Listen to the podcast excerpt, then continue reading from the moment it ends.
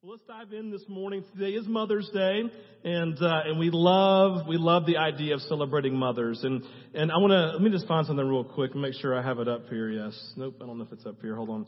Um, so in the context of uh, Mother's Day, I have lost that sheet, Randall, that has my that little uh, thing that I'm doing about moms. If you can find it real quick. Let me see if I have it right here. It is right there. Fantastic. So yes, fantastic. Now, let me just go ahead and, for, in transparency's sake, I'm doing something I don't normally do this morning, which is a sermon redo. Um, I'm doing, I did a sermon a couple of years ago on Mother's Day, and as I began to really kind of pray this, this week into what God was speaking into Vintage as a whole, and specifically then tailoring that message to moms, I was reminded of a sermon I did two years ago. So if you were here in 2015, this is a redo. If you weren't here, it's a brand new message, right? And uh, so it'll be good. But I, I, I want to go ahead and give you just a heads up in advance what we're going to be talking about because I really, I really want you to, to focus in. I'll just say this: it's, it's geared towards our moms and geared towards women but it really is a word I feel like God's speaking to our entire body in this season. Okay, so it's for moms, but it's for all of you. And the idea is this idea of identity, of really knowing you being confident in who you are. Like Jesus, the idea is real simple. We're supposed to agree with Jesus, right? Like in what he thinks about us. That if he believes something is true, then we should believe that's true also. And so a minute ago, Harvest was singing, and remember, and, and she she said she turned that song around, and as if God were saying, "You are good to us." And the idea is that that's what God said about creation. He created He created human beings. He says, and they're good, right? And and He never changed His mind. Like they're good, that we're good. He's created us in His image. And, and we may have, there's sin in our life, but when He views us, He loves us. And you under, and you get it. Like you understand this idea and this tension about identity for those of you who are parents. Because each of us, when we look at our children, we love them no matter what's going on in their life. Right? Like they may be just in horrendous disobedience in life, but you still love them. You can't not love them. It's like it, it's, it's in you. They were born, they didn't do anything but cry and you loved them. And so this idea this morning of identity is like, it's not based on what you do. You can't, you can't produce this love from God for you. It's just who He is. And you get that as parents. And so in the idea then of identity this morning, God wants to begin to awaken an understanding inside of you of, of who you are regardless of what you've done. And you get it.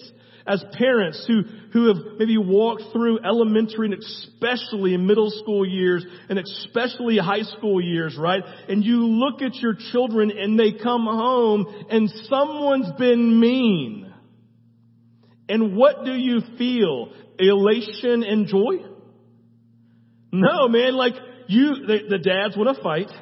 Who's that kid? Who said that? I'm gonna beat him up, right? The mom's like, oh, I'm so sorry. And inside, what do you feel? You feel torn. Why? Because your children don't know what you know about them. You feel the tension. You feel the turmoil, right? You pray for them. You, you wrestle with God, right? You talk to other moms. You try to finagle things to make sure they can have friends, right? That people are like, well, you know, so-and-so a rough day today and like, and you're trying to make a point to that parent so they'll go to their kid and say, were you mean to something or whatever? Like, like you do these things. You feel the tension. And so I believe in this season that God is looking at us who feel this is the language and the voice that we are, like the thing we feel God speaking, like that we're spiritual orphans. That we live as if we are orphans, that we don't have a father and a mo- father who loves us specifically, right? And a mother heart of God loving us. And so in this moment, I feel like God's speaking this awakening. You're heirs of God and co-heirs with Christ, sons and daughters of the living King, and that defines who you are. So moms this morning, that's the language, that's the direction. So in Proverbs 31, you know this scripture well. It says, her, this is the end of the chapter, her children rise up and call her blessed. Talking about moms, talking about wives, right? Talking about women. Her children rise up and call her blessed. Her husband also. And he praises her. Like just press, just press pause. Husbands, when's the last time you praised your wife? Right? And you're like, oh, shut up, Steve. Keep on going. Keep on going. Get to the other part. All right? No, that's part of it. It's like you should just stop there and go, oh, that's the conviction that Jesus talks about, about speaking truth where I've not been following him, right? This morning, literally, in the first service, I read that and I teared up. So I'm like, I don't do a great job of that with Randall. I, I felt convicted. Like I literally felt the weight of Jesus. I, I had tears well up and I had to stop. I'm like, oh God, I'm sorry. Randall, I'm sorry. It's like I'm not good at that, right? But that's what it is. And also praises her 29. Many women have done excellently, but you surpass them all. Charm is deceitful and beauty is vain. Right? Because we find women find identity in these things. So do men sometimes, right? But a woman who fears the Lord, she is to be praised. These are these concluding words after a beautiful and honoring description of a mom, of a wife, but most importantly, a, a woman who fears and honors the Lord. And it's therefore, it is good and it's right this morning to celebrate women, not just moms, but women who are influential in our lives, right? Because we talk about moms and Mother's Day, but the fact is this, all of us, not just one or a few, but all of us can speak to other women in our lives over the years outside of our mom who has had unbelievable and dynamic influence in our life, can't we? You can name them by name. I've told you the story of Mrs. Mize, my second grade teacher. I told you two years ago, right? Mrs. Mize, my second grade teacher, who when I was 15, going through honestly the most difficult season of my life, I, I would, I realized looking back, I was actually probably clinically depressed. I didn't realize at the time, my parents did either, but I really was, right? And all of a sudden we get a phone call one night. My mom answers it after dinner. She says, hello? Yes, this is Kathy Hambrick. Oh my gosh, yeah, oh my gosh, how are you? And I just like, you know, this talk, talk, there's obviously two women who were talking, you know what I'm saying, right? And they were, oh my gosh, right, the whole thing. And so, and, and, and all of a sudden she goes, he goes, she goes, yeah, hold on, here, here she is, here he is, here he is. And hands in the phone. I'm like, who is it? Who is it? She goes, you'll know. I go, hello, and she goes, Steve? I go, yes, this is Mrs. Mize. Second grade teacher. I was seven at the time, seven and eight, right? And now I'm 15. She didn't have our number. This is what she said. She had no children of her own. And she called and she said, Hey, listen, you've been on my heart for the last several weeks and I've been praying for you every day. And I just, I didn't have your number, so I picked up the phone book. Thankfully, there weren't many Hambricks. I just started going through. There were three before us, so we were phone call number four. And I'm just so thankful that I found you because I just want to tell you what I feel like God's been speaking about you to me as I prayed over you. I'm like, okay, all right. And she just said, He just wants you to know He loves you. He is for you, and He has plans for your life.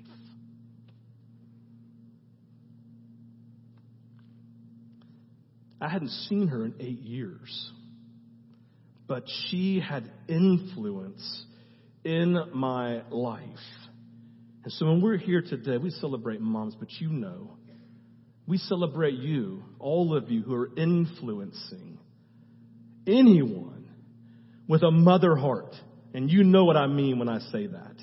You're influencing them with a mother heart. So I want to read this piece of paper I couldn't find a second ago because it's for you. To those who gave birth this year, I read it before. To those who gave birth this year to their first child, we celebrate with you. To those who lost a child this year, we mourn with you. To those who are in the trenches with little ones every day and wear the badge of food stains, we appreciate you, right? To those who experience loss through miscarriage, failed adoptions, or running away, we mourn with you. To those who walk the hard path of infertility fraught with pokes and prods and tears and disappointment, we walk with you and we say, please forgive us when we say foolish and stupid things. We don't mean to make this harder than it is. To those who are foster moms, we need you. Mentor moms and spiritual moms, we need you. To those who have warm and close relationships with your children, we celebrate with you. To those who have disappointment, heartache, and distance with your children, we sit with you. To those who have disappointment, heartache, and distance, again, we sit with you. To those who lost their mothers this year, we grieve with you. To those who experienced abuse at the hands of your mother, we acknowledge your experience and we mourn with you. To those who live through driving tests, medical tests, and the overall testing of motherhood, we are better for having you in our midst. To those who are single, long to be married and mothering your own children, we mourn that life has not turned out the way that you longed for it to be. To those who step parent, we walk with you in these complex paths. And to those who envisioned lavishing love on grandchildren, yet that dream is not so, we grieve with you. To those who will have emptier nests in the upcoming year, we grieve and we rejoice with you. To those who place children up for adoption, we commend you for your selflessness. Remember how you hold that child in your heart. And to those who are pregnant with new life, both expected and surprising, we anticipate with you. This Mother's Day, we walk with you. Mothering is not for the faint of heart, and we recognize you as real warriors in our midst, and we're thankful for you. This morning, let it be said in all the context of these types of moms that we just named, we value your lives and the, the seriousness which, with which you fulfill the call as you sacrificially love, care, and give your life for those that are part of your family, whether, whether they were born into your family or you just kind of grafted them in to loving them. We all know as parents and as men and women, when children enter into our lives in any form or fashion, in that moment, our identity shifts. Right? Our identity shifts. We, we now take on the role of parent in some form or fashion, and that role and that calling you recognize it changes you forever. Once a child comes into your life, you're never the same. Your calling in your life, it changes. And in some form or fashion, you now become defined by being a parent, and specifically this morning by being a mom. But here's the tension.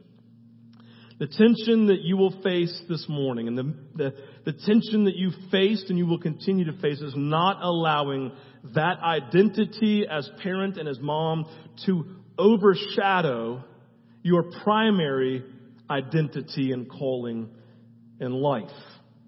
I would say this morning, before you are a mother, you are a daughter and you should never reverse that order. Your greatest value in life is defined not by being a great mother, but by being a great daughter to your heavenly father. A daughter who lives aware of your undeniable and great value to your heavenly father, who loves you to the very core of your being. Your identity, listen, your identity as mother is always and must be trumped by your identity first as a child, as a daughter of the king. You cannot forget who you are. For who you are as God's child is ultimately what you bring to the table to impact the children who are part of your life. If you have it in reverse order, then you have lessened the impact that you can have in your life. Relationship with Jesus trumps relationship with your children. And if it's vice versa, then hear this, your children have become idols in your life. And that cannot be so. Yes, they're of utmost importance. But that identity as a daughter of the king is what gives you the type of influence to lead and to guide and to challenge your children to who they're called to be to fulfill their purposes in Christ. And so this morning you had to do an identity check. Where do I find my value? Where do I put my greatest energies in being a mother or in being a daughter? Obviously, you know I could preach the same message to dads on Father's Day, right? And so dads, you're off the hook. You have to recognize the same thing, right? It's first as a son of God. And I recognize when I say this, some of you squirm, and that's good. It, you recognize, wow, I want to make sure that my relationship with Jesus trumps everything, so I actually have something to offer my children. We all know Moms struggle, like all human beings do, but moms struggle all the time with their value and their identity. They struggle with their effectiveness. They struggle with their worth. Because they live, and we all live our lives aware of other people. You think about people from your past and you think about that you could never measure up to who they are. You watch other moms and their lives like I could never measure up. And, and, and just unfortunately we now have social media where people create fairy tale lives that no one can measure up to, right? Like you get it. Like literally, we showed this picture and Randall kind of mentioned it. Like in, in social media world, we literally out of a hundred pictures, we picked the good one right? Your children have been screaming, screaming, screaming, screaming, hateful, hateful, hateful, and then you catch them in a good moment of smile like, that's a picture. You're like, I just love my family, right? And you know, you hated them right then. I mean, you know what I'm talking about. You want to strangle their necks, but you you create this picture. Reno said the picture a second ago. Literally, this beautiful picture right here of these guys who who were on the Appalachian Trail everything looked perfectly sunny and beautiful. Literally, they pitched their tents right there all of a sudden in the moment and all of a sudden it began to rain. And then it hailed. And then it snowed on them. Literally within like an hour, right? Like it looked fairy tale. It wasn't. It was real life. But we literally create these moments. I mean, listen, I loathe the fact that our people, people in this room, sometimes even ourselves, we literally create an environment to take pictures in to show our social media fairy tale life. And the problem is, it's not real. But we create a fairy tale that other people think they need to live up to, and they have, listen, listen, I know people I know people, and I'm not naming names, they're not in the room, but I know some, I know people who literally watch their Instagram feed and go, their life is a living hell, and everyone in their life thinks it's awesome, and it's not. They've been suicidal in the last couple of years. I mean, it's just getting real. Should probably cut that out of the podcast. And it's true. Because we live and create this unrealistic lifestyle that we then compare ourselves with in fairy tale world and fairy tales were never in scripture. He says, when you suffer trials and temptations of many kind, when, listen, all the disciples died, horrendous, painful deaths, and that's the expectation that we should have and celebrate and shockingly doesn't happen to us. Life is hard. And when we then compare ourselves with a fairy tale life that's just not real, that will never measure up to, then we live our life unrealistically unaware of our identity as a child of God who says, I define you, nothing out here. So in your value, what defines you? Is it because, do you look at somebody else who's parenting? Do you know that every parent who presents themselves as being perfect on social media are doing it because they know they're not and they want to create a, an unrealistic world that they can believe for themselves? Does that make sense? If I just create this and I can look at it and celebrate it, it's not real. And so God says, because I only can define your identity. Only I can come and speak into your moment and into your life and give you the truth about who you are as a, as a daughter of the King as a co-heir, which means that Jesus took you from back here and brought you to here and said, you're with me. We have to allow true identity of how God views us to begin to define us as moms and as women. So here are just a few things this morning taken from scripture to begin to show how Jesus defines us, how Jesus has celebrated us and continues to do so. Luke chapter 8 verses 1 through 3, he says, women are part of the family. This is a big deal in the New Testament. Women is part of the family. Luke 8 verses 1 through 3 says, Soon afterward Jesus went on through cities and villages proclaiming and bringing the good news of the kingdom of God. He was trying to create a very new and re, a new real reality for them, a kingdom of God. And the twelve, you all know them, right? Let's all name them. I'm just kidding, right? And the twelve were with him and also some, what if I called you out, just said, hey, Emily, name the 12, the 12 disciples. You're like, ah, right, that freak you out. I'm not going to do it. So anyway, so also some women who had been healed by evil spirits and infirmities.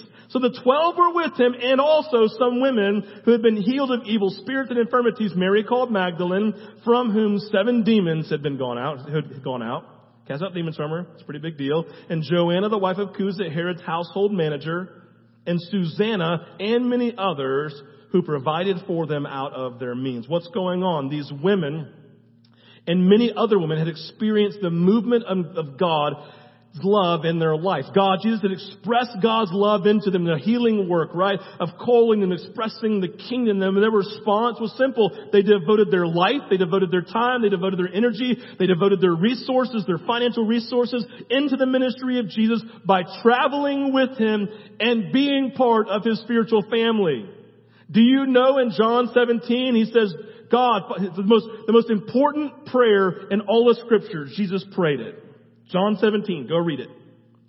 And he says, Jesus, Jesus said, Father, I thank you for those that you have given me. And you know that they're the twelve. But Luke was making sure we knew it included the women also. Family. All part of the family. He, Jesus, is going against the culture and saying, I recognize women as being equal with men and I bring them up as part of my family. The second thing we see then is the idea of them being disciples. That's what they were when they followed Jesus. They were disciples. And Jesus speaks into this reality in Luke chapter 10, 38 through 42. Real familiar story, not going to read it, but it's when Mary and Martha have their little butting of heads, right? And they come into their, the Mary and Martha, excuse Mary and Martha's house, and Mary, excuse me, Martha does what every woman in the culture did. She left the room, went into the kitchen to prepare the meal for the men. Every guy's like, amen, right?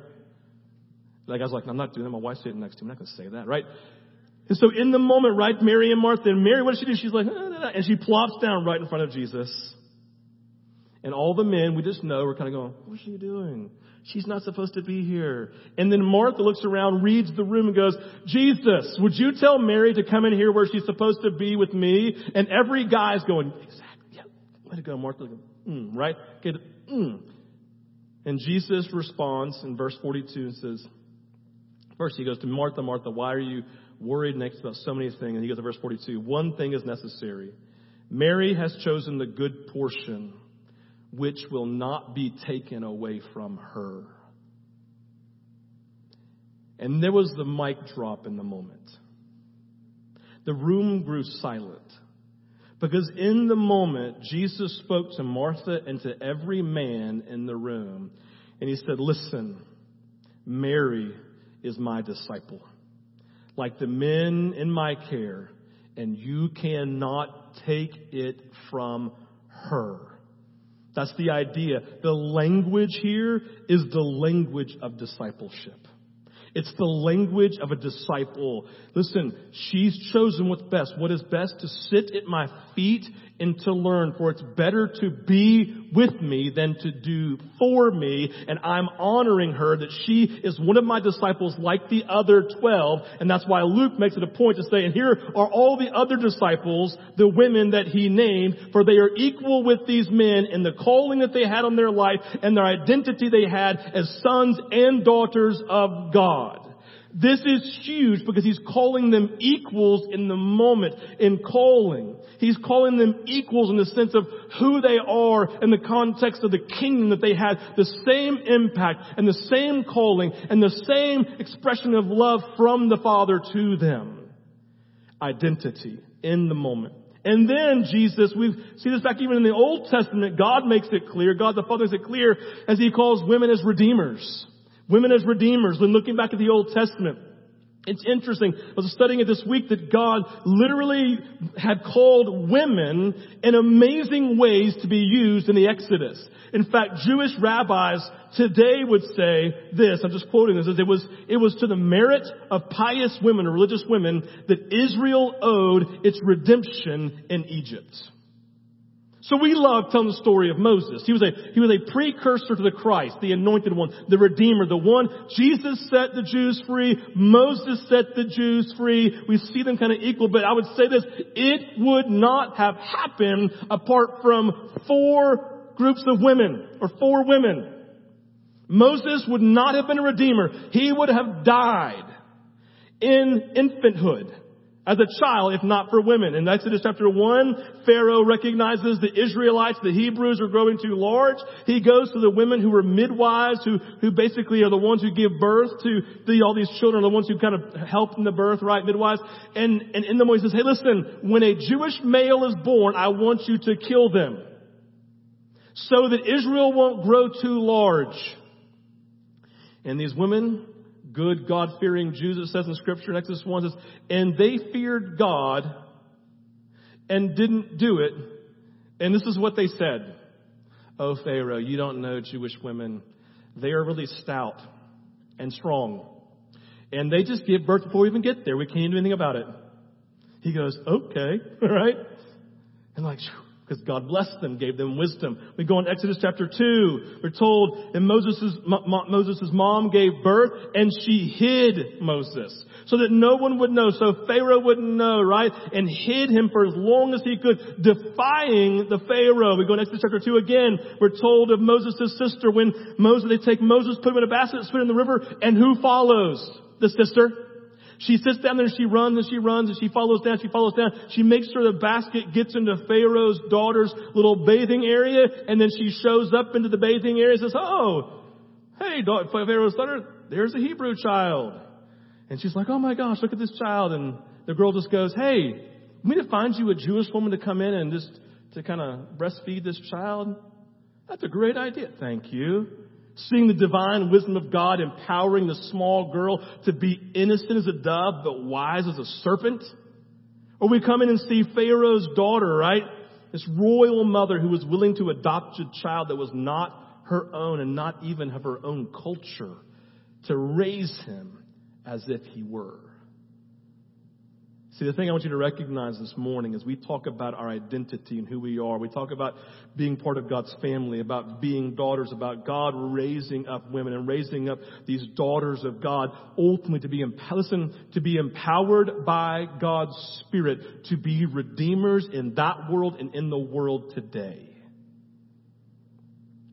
Where is your identity?